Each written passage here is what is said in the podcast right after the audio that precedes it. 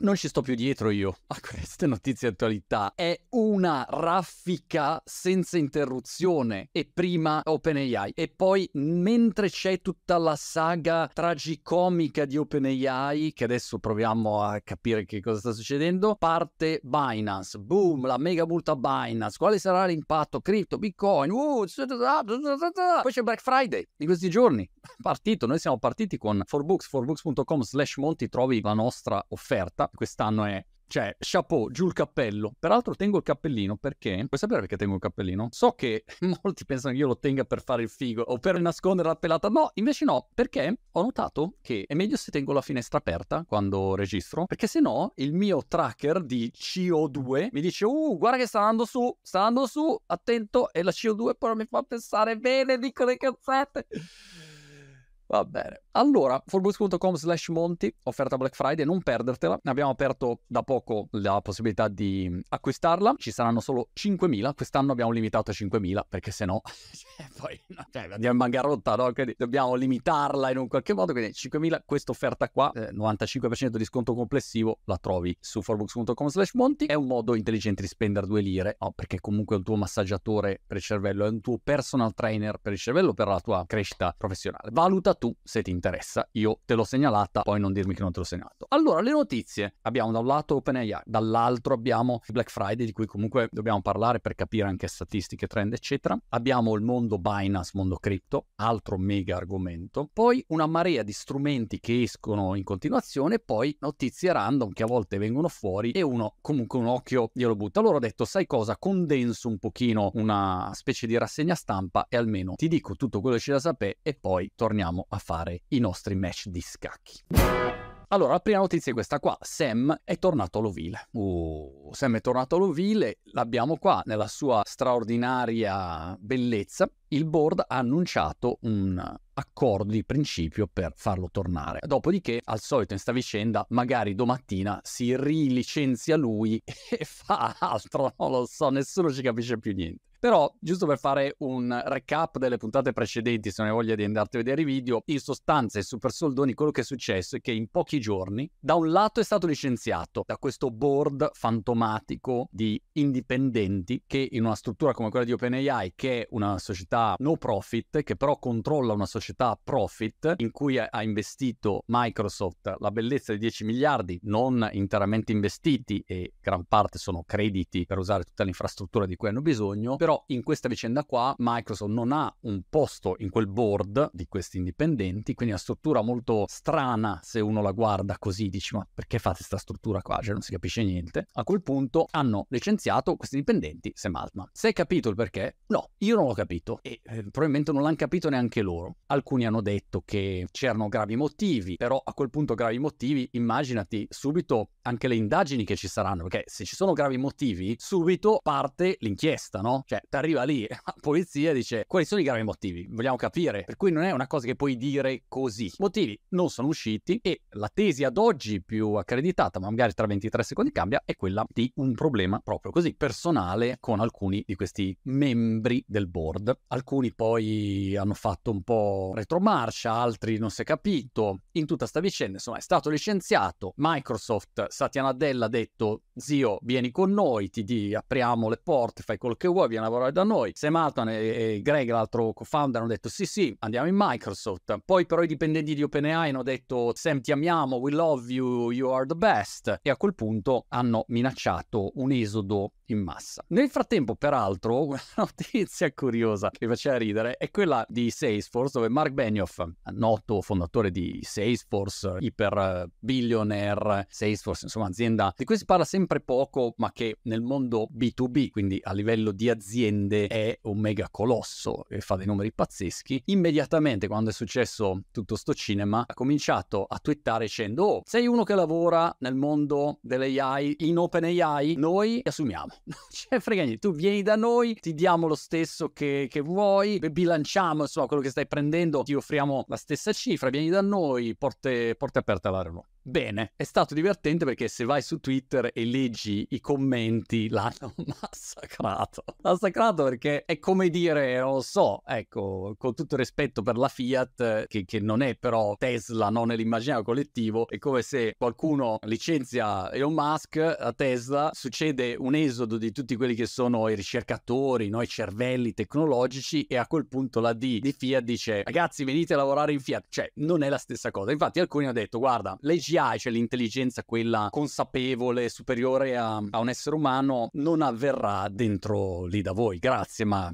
anche no. Per questo c'è stato un boomerang da questo punto di vista. Però sta di fatto che Sam Altman è tornato. Al momento lui è tornato all'ovile, tutti contenti, sono riusciti in pochi giorni praticamente a fare quello che era stato fatto con Steve Jobs, ma che aveva richiesto anni, anni, perché idealmente viene fatta un'operazione del genere, un tizio, l'amministratore legato viene incacciato, peraltro era lì a guardarsi il suo Gran Premio di Formula 1 e gli è arrivata la notifica, che di quelle robe che dici, bah, chi lo sa, e a quel punto ti aspettavi, almeno io mi sarei aspettato che diceva ragazzi, arrivederci, vado, faccio una cosa mia, tutti lo seguono, OpenAI capotta, eccetera. È anche vero che sarebbe stato un problema problemone mica da poco. Cioè, immaginati tutte le aziende che adesso sono collegate a OpenAI per sviluppare la propria roba. Comunque, cioè, ci metti del tempo a ricostruire qualche cosa del genere. Di là c'hai già un brand costruito, eh, c'ha GPT, hai già nell'immaginario, no? È come dire Google, c'ha GPT. Cioè sarebbe stato veramente una perdita clamorosa. Per cui se effettivamente si torna a ribocce ferme, questa decisione mi sembra poi la più intelligente per tutti. Proseguono, c'è dietro Microsoft, un po' di pulizia la faranno, il board cambierà, ci sarà senz'altro più attenzione, ecco, a questo punto anche a questa parte di struttura societaria, al posto di provare a innovare, come giustamente faceva notare David Sachs, al posto di provare a innovare sulla struttura struttura societaria, innova sul prodotto, hai già delle strutture societarie che sai che funzionano, non devi stare lì a inventarti chissà cosa che poi succedono sti casini qua. Questa la situazione altmaniana openaiana, prendiamo nota, tra dieci secondi ricambierà, speriamo di no, nel senso che serve anche un po' di stabilità da questo punto di vista, cioè concentriamoci su quello che si può fare, sulle opportunità, sulle problematiche, sull'etica di questa vicenda, su quelli che sono i risvolti per le persone, per le aziende, cioè stiamo concentrati su questo. Il gossip di tutta questa vicenda qua non giova poi a nessuno, è una perdita di tempo. Questa è la vicenda OpenAI. Se vuoi approfondire su questo argomento, ci ho già fatto due video. Spero che questo sia francamente l'ultimo perché mi sono stufato di parlare di sta vicenda, però di volta in volta la devi aggiornare perché sennò uno dice "Ah, Monti, ma guarda che adesso è tornato, ma avevi detto che eh, lo so" e questi continuano a cambiare idea e neanche mi chiamo, fammi vedere, mi ha chiamato Sam. No, non mi ha chiamato. I'm not leaving. I'm not fucking leaving! A questo punto quello che succede è che invece ci spostiamo sul mondo cripto e abbiamo questa notizia di Binance che vi ricordo è l'exchange più grande al mondo per quello che riguarda cripto. I grandi exchange sono Coinbase, Binance, Kraken, insomma, pensiamo un po' a queste realtà che in sostanza gestiscono i risparmi cripto degli utenti, gli acquisti, le vendite, eccetera. Quello che è successo è che dopo anni di investigations, che non so come si dica in italiano, anni di indagini, il governo americano ha detto oh, ragazzi adesso vi legniamo. Sono anni che si va avanti rispetto a Binance con diciamo mille problematiche di cui non vi tedio, però la morale della favola è che Binance ha preso una multa di 4.3 miliardi di dollari, 3 miliardi e 400 milioni di sterline, detta come la diremmo qua in UK, hanno preso 50 milioni di multa personale, CZ, il founder e CEO, quindi paga 50 milioni di multa personale, rischia la galera o, o, quello che sarà, insomma, perché poi bisogna vedere se la fa o meno, gli domiciliari quello che sarà, però in sostanza deve togliersi, lui si toglie dalla carica amministratore delegato, si sposta, si mette in un angolo, mette 50 milioni, Binance mette, aggiunge i suoi 4 miliardi e 3, Dopodiché avranno tutta una serie di regolamentazioni da seguire, avranno un controllo rispetto alle loro attività americane e qua bisogna capire che fine fanno. Quindi negli Stati Uniti potrebbero magari arrivare al punto in cui dicono sai cosa, lasciamo perdere, chiudiamo, proprio negli Stati Uniti non ci siamo più. Loro sono in tutto il mondo, quindi quanto questo tipo di azione legale, criminal charge, per cui è qualcosa che non è come l'indagine con Coinbase su aspetti tecnici e security ha imputato giusto o meno questo su security commodity. No, no, qua è criminal charge, dove peraltro questo articolo BBC, una delle accuse eh, principali era che uh, Binance enabled nearly 900 million transactions uh, between US and Iranian users and facilitates millions of dollars in transactions between US users and users in Syria and the Russia occupied Ukraine regions of Crimea, bla bla bla bla. E quindi in sostanza Binance had helped users bypass sanctions across the world, tra le varie cose. Binance, registrato nelle isole Cayman, è la piattaforma più grande eh, come exchange. Su questo tema, peraltro, sul fatto che Binance fosse um, investigated da tempo, abbiamo avuto modo di parlarne più di una volta in passato, se vai a recuperarti qualche video con Christian Miccoli, quando c'è stato lo scandalo FTX, e inevitabilmente se tu sei una realtà che opera nel mondo finanziario, cripto o non cripto, devi assoggettarti a tutta una serie di regolamentazioni, come è giusto che sia, nella tutela degli utenti. In questo caso la differenza rispetto a FTX, perché ho visto che alcuni hanno fatto confusione, è che non sono stati imputati degli usi illegittimi dei fondi degli utenti, cioè non è una truffa alla Sam Bankman-Fried che ha preso i soldi de- degli utenti depositati sull'account e se li spesi per i cazzi suoi. No, in questo caso questo tipo di capo d'accusa non c'è, ci sono tutta una serie di altri capi d'accusa. Per cui questa è la situazione. Cosa può succedere? Ipotesi 1 è che per quello che riguarda Binance semplicemente si ridimensiona, il mercato statunitense diventa secondario o lo chiudono e restano da altre parti. L'ipotesi più grave invece è che ci sia un fuggi-fuggi degli utenti che dicono sai cosa? Non ci si può fidare di Binance, togliamo via tutti i soldi e a quel punto c'è un collasso rispetto a quello che è l'azienda. Non ho la più pallida idea di quello che succederà e anche di quanto altro magari c'è dietro a questa indagine. La SEC americana, anche lei, c'è un'indagine in corso ed è da capire quali saranno i risultati. Dall'altro lato, un aspetto secondo me interessante da considerare è questo qua, cioè c'è un enorme livello di riflessione su quello che sta succedendo, un po' da tutti gli addetti ai lavori. Io lo seguo, diciamo, da osservatore ignorante, però se andate a leggere un po' di analisi di gente che ne sa di, di questo mondo qui, è abbastanza evidente che l'approvazione dei Bitcoin ETF negli Stati Uniti, che ormai è imminente, perché si parla di metà gennaio, quindi entro metà gennaio devono essere approvati, e ormai, diciamo, tutti gli elementi ci dicono che verranno approvati. Vi ricordo Bitcoin ETF ETF sono strumenti finanziari che permettono a aziende di investire o a persone che vogliono investire al posto di acquistare direttamente Bitcoin e poi gestirselo e custodirselo, che alcuni pensano che sia anche la cosa giusta da fare, ma a prescindere da questo dettaglio, così che non è tanto un dettaglio, se uno vuole investire, immaginate la Apple di turno, la Barilla di turno, vuole investire in Bitcoin, ad oggi di fatto non lo può fare. È un casino, cioè fiscalmente per un'azienda anche quotata, come fai a farlo? Cosa fai? Tim Cook si tiene le chiavi private dei suoi bitcoin, cioè non è pensabile lo CFO. Quindi quello che succederà è che con i bitcoin ETF invece si può allocare una parte, immaginate Apple dice metto un 1%, compriamo un po' di bitcoin per diversificare. Boh, fa parte di quella che è la tua strategia di investimento e tutti i consulenti finanziari, promotori finanziari avranno nel bouquet di proposte da fare ai propri clienti anche questo. Qui parliamo di alcune realtà enormi, cioè abbiamo da BlackRock, Ark Invest, ho intervistato Katy Woods se vuoi andarti a guardare l'intervista, a mille altre, insomma ci sono un sacco di applicazioni. L'approvazione a questo punto sembra abbastanza inevitabile perché stanno preparando tutti i vari dettagli, ci sono gli incontri con la SEC per limare e calibrare e peraltro vi ricordo che BlackRock ha un tasso di approvazione dei propri prodotti finanziari praticamente del 100%, 99%, non gli hanno approvato uno, però per il resto gli hanno sempre approvato. Ha fatto adesso anche una seconda mossa per lanciare anche un Ethereum ETF e questo ti fa presumere che un'azienda come quella non è che va a caso, cioè sa già prima se lo approvano o meno tendenzialmente. Vi ricordo che BlackRock è enorme, cioè non è piccolino, è enorme, è qualcosa di gigantesco. A questo punto che cosa ti aspetti? Che nel momento in cui parte questa possibilità, questo asset su cui investire ormai legittimato, ormai non c'è nessun dubbio sul fatto che Bitcoin sia un asset digitale, sì, tutti quelli che dicevano ma è uno schema Ponzi, no, fine, morta, quella roba non esiste più. Siamo già andati oltre, il mondo è rimasto indietro quando magari parli con alcune persone di Bitcoin, ancora sono indietro sulla valutazione di quello che è realmente. Cioè,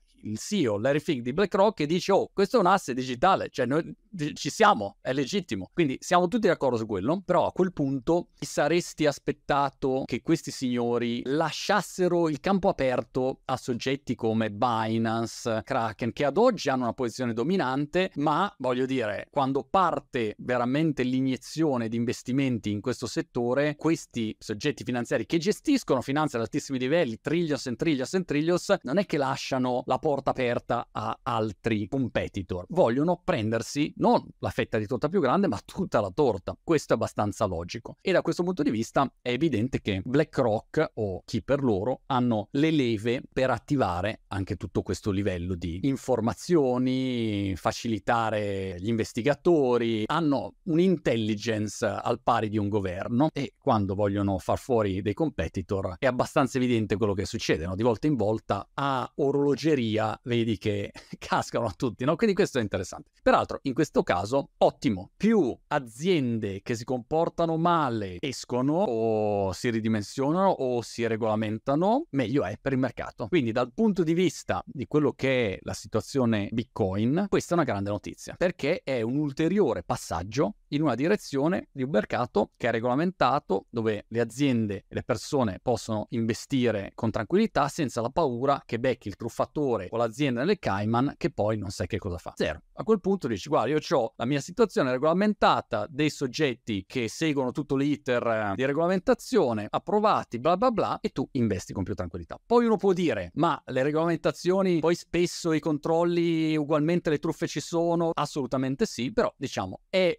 un passaggio ulteriore teoricamente di garanzia per l'utente finale che vuoi avere. No? E quindi questa è un'ottima notizia per tutta la community che segue il mondo Bitcoin e si attende adesso l'approvazione di questi ETF che sarà un momento storico e poi quello che il prossimo anno con l'halving e, e via così. No? E quindi questo dovrebbe essere l'iter. Pulizia del mercato, approvazione di strumenti finanziari erogati da soggetti di cui l'utente finale si può fidare e poi a quel punto crescita del mercato con l'inizio gestione dei investimenti capitali. Questo è, diciamo, il playbook, poi vedremo se succede come nel caso di OpenAI. Che ne sai tu? Ormai che ne so io di cosa succederà? Magari succede l'esatto opposto, però questo sembrerebbe un po' l'iter. Dopodiché ho qualche notizia che mi sembra abbastanza interessante, te la recupero, che ho visto in giro. Vabbè, una è quella che riguarda Apple, abbiamo parlato spesso di quanti soldi Google ha pagato negli anni ad Apple per essere il motore di ricerca principale, avere l'esclusiva sulla ricerca, di modo che quando cerchi su un iPhone, boom, passi direttamente da Google. Abbiamo sempre visto le cifre, no? Miliardi, coso, 3 miliardi, 5 miliardi, 9 miliardi, 12 miliardi, quindi l'investimento è sempre cresciuto negli anni perché il peso di Apple è enorme, per cui c'è questa strana cosa dove da un lato sono concorrenti, dall'altro lato hai un concorrente che però ti dà un sacco di soldi, no? Quindi c'è una collaborazione continua tra tutti questi colossi tecnologici. E una notizia di qualche giorno fa era proprio questa che mi ero dimenticato di dare. Apple prenderebbe il 36% di quello che incassa Google all'interno del loro accordo sulla ricerca. Mi sembrava interessante, insomma, da tenere a mente. Dopodiché, altra notizia che mi sembra interessante è questo accordo segreto tra Spotify e Google. Voi sapete che se avete un'app sull'App Store e vendete qualche cosa, avete il problema tra virgolette, di pagare la tassa a Google o ad Apple, no? Quindi se vendi qualche cosa, vendi l'abbonamento di 4Books, poi devi riconoscere la percentuale, il 15%, il 30%, quello che è. In questo caso, all'interno di tutte queste indagini che vengono fatte, il vantaggio di queste indagini o di queste inchieste o di queste istruttorie che vengono fatte nei confronti di questi grandi colossi tecnologici, un vantaggio che hai è che alcuni dati devono essere rivelati. Per cui l'Amazon di turno che non ti diceva quanta gente hanno, quanti utenti hanno nei singoli paesi, in giudizio sono obbligati a dichiararli, tu finalmente sai come stanno le cose. In questo caso, la cosa interessante è che Spotify, quando vende una subscription, un abbonamento su un, una Google Store, paga 0% e non paga assolutamente niente se usa il proprio eh, processore di pagamento. Se invece usa direttamente Google, gli paga un 4%, che è una miseria, perché poi aziende che invece pagano il 30% di, di, di tassa. Quindi è un vantaggio competitivo aggiuntivo enorme. Ovviamente questo lo segnalo perché è importante ricordarsi come non giochiamo tutti allo stesso gioco, cioè abbiamo dei soggetti che giocano con regole diverse e questo non è da poco. Dirai, sono fatti loro, la verità è che se tu fai un'app teoricamente concorrente di Spotify non hai questo vantaggio. Quindi tu paghi paradossalmente il 26% in più nel tuo conto economico rispetto a quello che paga Spotify. Dall'altro lato uno può dire, beh, se l'hai guadagnato, sono stati bravi, sono talmente rilevanti che a quel punto si siedono a un tavolo della negoziazione con un peso diverso. Però è una notizia da considerare. Ultima notizia, uno è uno strumento di intelligenza artificiale che mi ha colpito ed è questo, Every Human, Create Your Scent with Algorithmic Perfumery. Magari per Natale voglio provarlo a regalare magari un profumo, la mia dolce metà non dito, però mi sembrava un'idea carina. Secondo me me lo tira dietro perché non è non mi piacciono queste robe tecnologiche, no, però cercherò di vedere se e come funziona. Ma l'idea è interessante e poi si presterà ad altri settori. In pratica, quello che, che ho iniziato a fare io, hai un questionario con una serie di domande che in sostanza ti chiedono ma tu che tipo sei? Cioè sei un tipo uh, più coraggioso, sei un tipo più sicuro di sé, eh, ti piace socializzare, cioè ti farò una sorta di questionario psicologico, psicanalitico e in base a questo vanno a creare un profumo personalizzato ad hoc. Avranno tutta una serie di parametri e poi vanno a creare questo tipo di,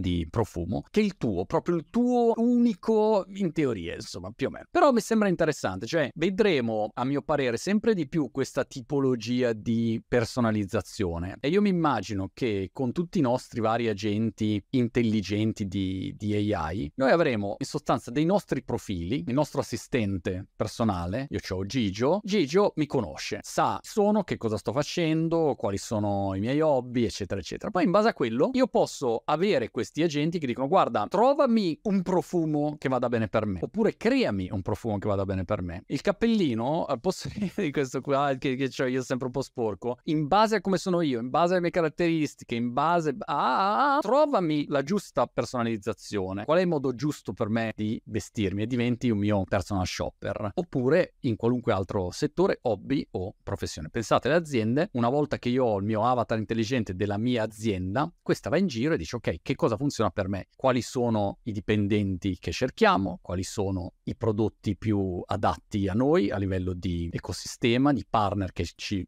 devono fornire, che devono lavorare con noi, cioè quali sono le nostre caratteristiche. Tu avrai quello che è l'attività che abbiamo sempre fatto noi umani, tutta una serie di funzionalità fatte delegate all'AI che avrà questo compito di assisterci. Dopodiché chiudo, invece, un altro trend che vedo è questo qua. Tutta la parte di siti web, app, blog, design che vediamo oggi, abbiamo un enorme impatto di quello che è il text to qualcosa. In questo caso è link to website. Inserisco l'indirizzo del mio LinkedIn profile, il mio profilo LinkedIn, e lui mi genera un sito web. That's it. Che è un po' come, come, dire la magia, però questa cosa la vediamo in tutto. Ti metto due righe di descrizione e tu mi generi il curriculum, mi generi il sito. Faccio una fotografia di questa paperella e tu mi generi un'app dove c'è la possibilità di schiaffeggiare la paperella.